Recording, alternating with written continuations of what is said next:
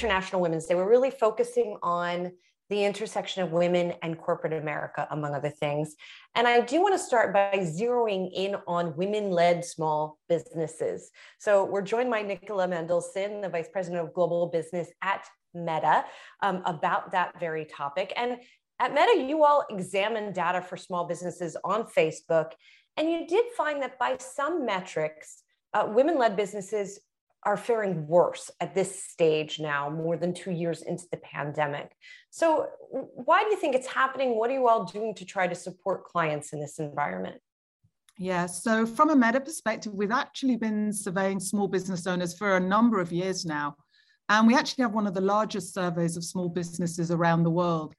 And it's been particularly interesting to get the insights through the pandemic, especially what's been happening to women led SMBs. And the recent survey that we saw was that unfortunately, almost a quarter of US women led SMB doors were still shut in January. And that was compared to 18% of male led counterparts. And actually, the numbers globally are even worse because there we've seen that the closure rates for women led businesses have actually risen six percentage points since July 21. And that's compared to little or no change from the male led businesses. But there is some good news as well, because despite you know, being hit hardest by the recent Omicron wave, the findings are showing that women are actually being quite innovative and entrepreneurial and leading the way when it comes to using online tools. And actually, over 60% of women led SMBs report using digital tools to be able to communicate with their customers. And that's compared to just under half uh, when it comes to the men. We're also seeing that more and more women are actually interested in setting up businesses. They're interested, interested in entrepreneurship. And we've seen now that 73% of Facebook groups relating to entrepreneurship have actually been created by women. So I think there's, there is some good news in there as well. And, and then talk to me about the relationship between Facebook and those clients and what kind of programs you have to help them improve their presence online, for example. So this is something that we've been working on for a number of years, actually back to 2016. And it's a really long-standing investment that we've had in a program that we call She Means Business. And it's a digital skills training program. I actually launched it back in the UK and it's now expanded all over the world. So to date, we've now supported over one and a half million women with digital skills training. And th- there's a whole hub uh, if people are interested to go and check it out on fb.com slash she means business hub. It's got great case studies on there uh, where people can learn about how different business owners have actually gone out, found the customers that mattered to them through using different things that you can use on Facebook uh, and on Instagram as well. And this year, actually, one of the things that we do, we speak on a regular basis through research to the women to find out what they need. And this won't come as any surprise to you, Julie, but over and over again, women are telling us that there's a gap in their own financial literacy. And we know that, right? Because of how much money is, you know, is lent to women around the world. It's nowhere near, very, very small percentage when it comes to male-led businesses. So the new training that we're launching is actually going to help educate women on how to effectively manage their business finances. And it's got everything from financial reporting to understanding, you know, financial health, P&Ls, etc. So I'm really excited by that. I'm really excited to to be able to help the women businesses uh, owners that are out there. Um, and certainly, I see that in my line of work as well, in terms of women really being hungry for um, that financial literacy. Um, when you look at women-led small businesses on the Facebook platform, how important? Give give us some perspective here. How important small business is to Facebook's business overall? Oh, it's so important to us because small businesses are basically the backbone of every economy uh, around the world. And so we want to be there being able to help uh, support those businesses, especially through the, you know, the trials and tribulations that we've all seen and experienced over the last couple of years. We also see that women-led businesses are often the businesses that are in services where they rely on, or, they thought historically they relied on person-to-person contact. I'm thinking about the nail bars, the beauty bars, you know, those sorts of businesses, the training. And so many of those businesses actually had to pivot over the last two years. And if they didn't, well, they wouldn't be in existence today. I'm proud of the fact that our platforms have be, been able to help those businesses not just to survive, but often thrive. one of the things I, am I'm, I'm a newbie to New York, and so one of the things I wanted to check out was where I was going to get, you know, my nails and things done, like my, my, my eyebrows. And I discovered a fantastic business called Sonia's eye, you know, brow bar, and she was closed through the pandemic. And so what she did was she turned to Instagram to start to offer up video tutorials to show women how to do their own eyebrows. She created a, a, range of products which you can now buy. And I'm proud to say that my eyebrows today are coming to you from Sonia's eyebrow bar. So um, it's just one example. I see so many different examples of how the, you know, the platforms have been able to help uh, businesses around the world.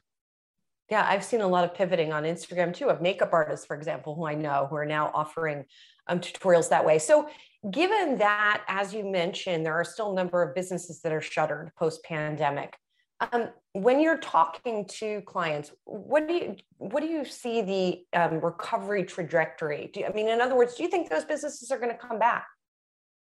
I very much hope so. Um, and uh, you know, one of the things that we're seeing is it's it's really important to get close to customers, see what the what matters to customers, see what what things that you can do.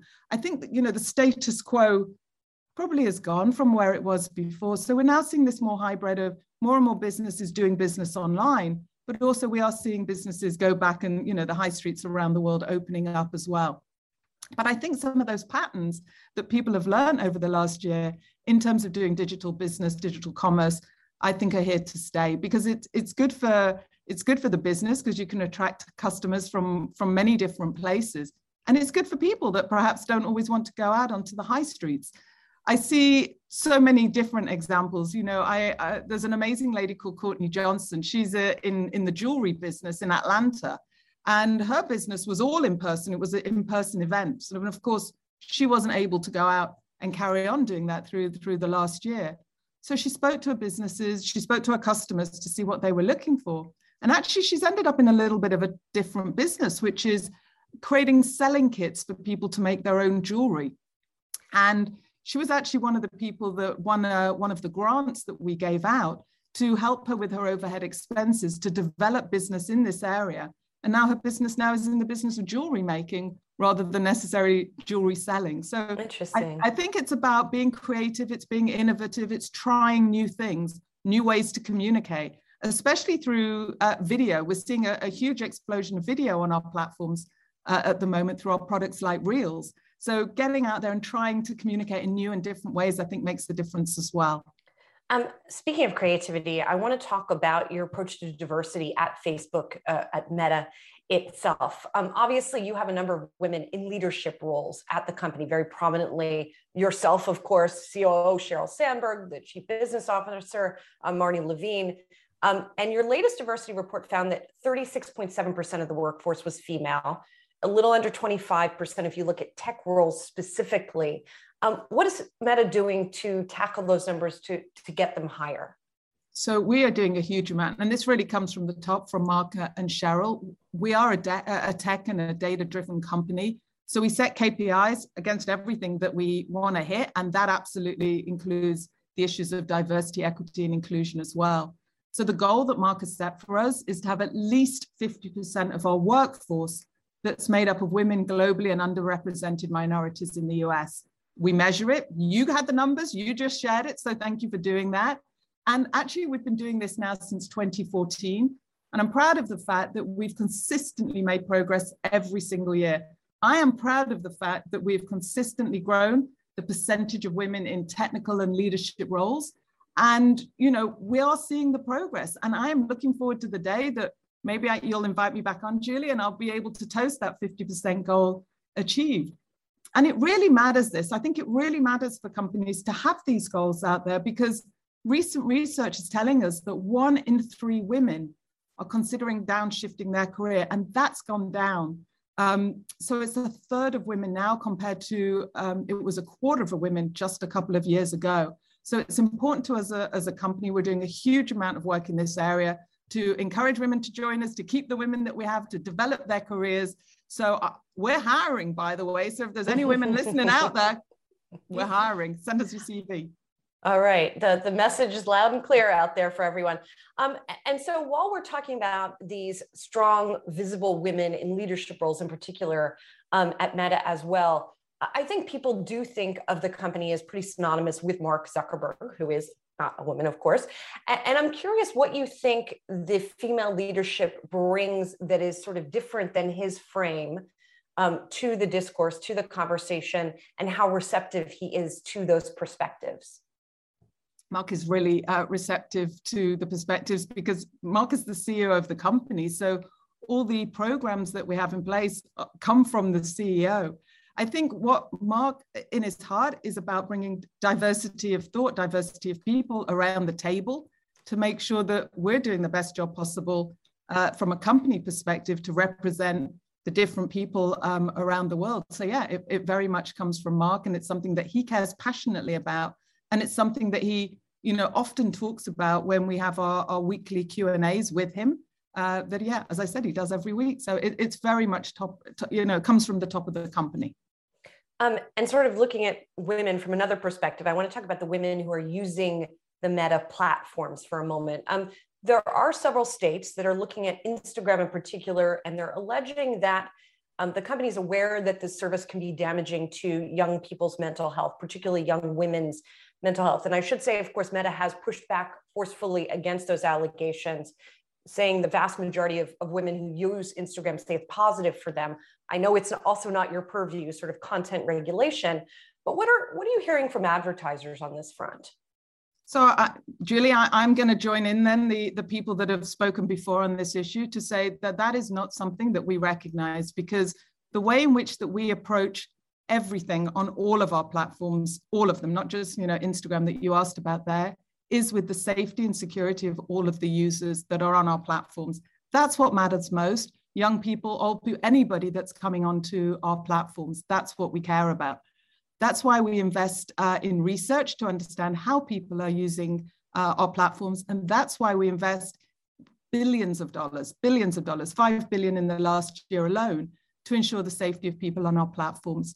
And that's through things like the machine learning that we invest in, the artificial intelligence, and also people, right? We have over 45,000 people that are working in the area of safety, of content, to ensure that the experiences that people have when they come on the platforms are the ones they want, which is, well, we would, you know, maybe to go shopping to the points that we've been talking about earlier, whether it's Sonia's eyebrows or jewelry making kits or the other areas that, you know, people come on for, whether it's just to connect with their family and friends, to follow creators.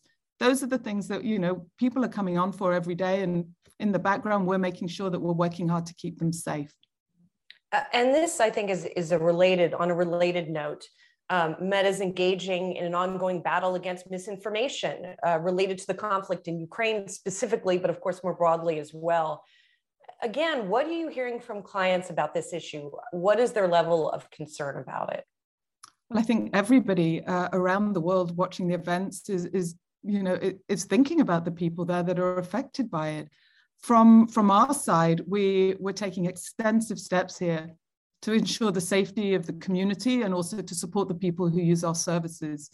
Um, and, and, you know, obviously in, in Ukraine and around the world as well. So we've done a number of things here. We've established a special operations center. It is working tirelessly around the clock to respond to the activity that, you know, is across our platform in real time and also obviously continuing to monitor the situation very, very closely. On the question of misinformation, we have taken extensive steps here to fight the spread of misinformation on our services in the region. And we do this in a number of different ways. We obviously work with outside experts. We have our own dedicated teams. That includes regional experts who have native, native Ukrainian, native Russian speakers, they're on hand to review, to address any emerging issues that might happen. And as soon as we become aware of them, then obviously we, we respond. We move very quickly to add some safety features. And we put uh, promotions at the top of the feed to let people on the ground know about them. So one of the things that we did was the ability for people to lock their Facebook profiles so that it would stop anybody having the ability to view and search their friends lists. We're also giving people more information on what they you know, decide to read, to trust, to share by putting warning labels on content that's related as false. So I mean, that's just a few of the things that we're that we're doing in this area, but we're doing a lot. And as I say, we've got teams working around the clock on this. You know, Nicola, I really want to broaden it out for a second because you, you've worked at Facebook, now Meta, for what, eight years, I think, nearly eight years. Uh, from an outsider's perspective, as someone who cover, has covered the company, it seems the company seems to be undergoing perhaps its toughest period since right around the IPO. Um, and I'm curious how it feels from your perspective. I mean, I think the most um, recent earnings report, for example, was a wake up call to many folks who have invested in the company or just generally would watch the company. But I, I don't know how it feels to you inside the company. What can you tell me? Look, nobody likes to see the, the company that they work for, the company that they love, um, the company that they're proud to work for, being, you know, discussed in the press in the way in the way that they in the way that we have been. But you know, I believe in the mission that we have as a company. I believe in, in Mark's vision for the company. I believe in how we take the seriousness with some of the issues that are being discussed. But the reason, that, you know, that the issues are being discussed are serious issues, as we're just talking about now, like uh, the issue in, in Ukraine, is because that there are people on the ground that use our platforms all over the world. And they do so to connect. You know, the people in Ukraine want to know what's going on in the rest of the world. They're using our platforms to communicate with their families and friends we're such a, a tighter global community now. And so I, am proud of the work that we're doing to give that, that voice to people who perhaps in the past might not have been able to have voice. And, you know, we've got our heads down, we're, we're, we're working on it. And um, as I said, you know, I'm, I'm proud of the fact that, that we can do that and be able to support the people there at this time. At the same time, I would push back a little bit, bit finally and just say that certainly it is an enormous company, an enormous number of people using the platform. But I think the issue here is that the growth of Facebook is not what it once was. And as Mark Zuckerberg himself talked about, he talked about the competitive threats from TikTok and the, need to perhaps get some younger uh, people back on the, the platforms.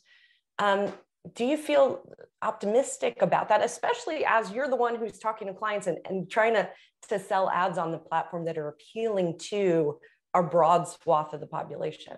Yeah, I couldn't be more excited or more optimistic about the the plans that we have in place. And you know, talking to advertisers at the moment, they want to know about how they can grow their businesses. I am absolutely 100% confident that we are the best place to help businesses of all sizes. We spoke today a lot about small businesses, but businesses of all sizes to be able to connect with the customers that matter to them and help them grow. And that's because we've got some phenomenal products out there. And especially we're seeing this big shift to video, this big shift to shorter content in the form of reels.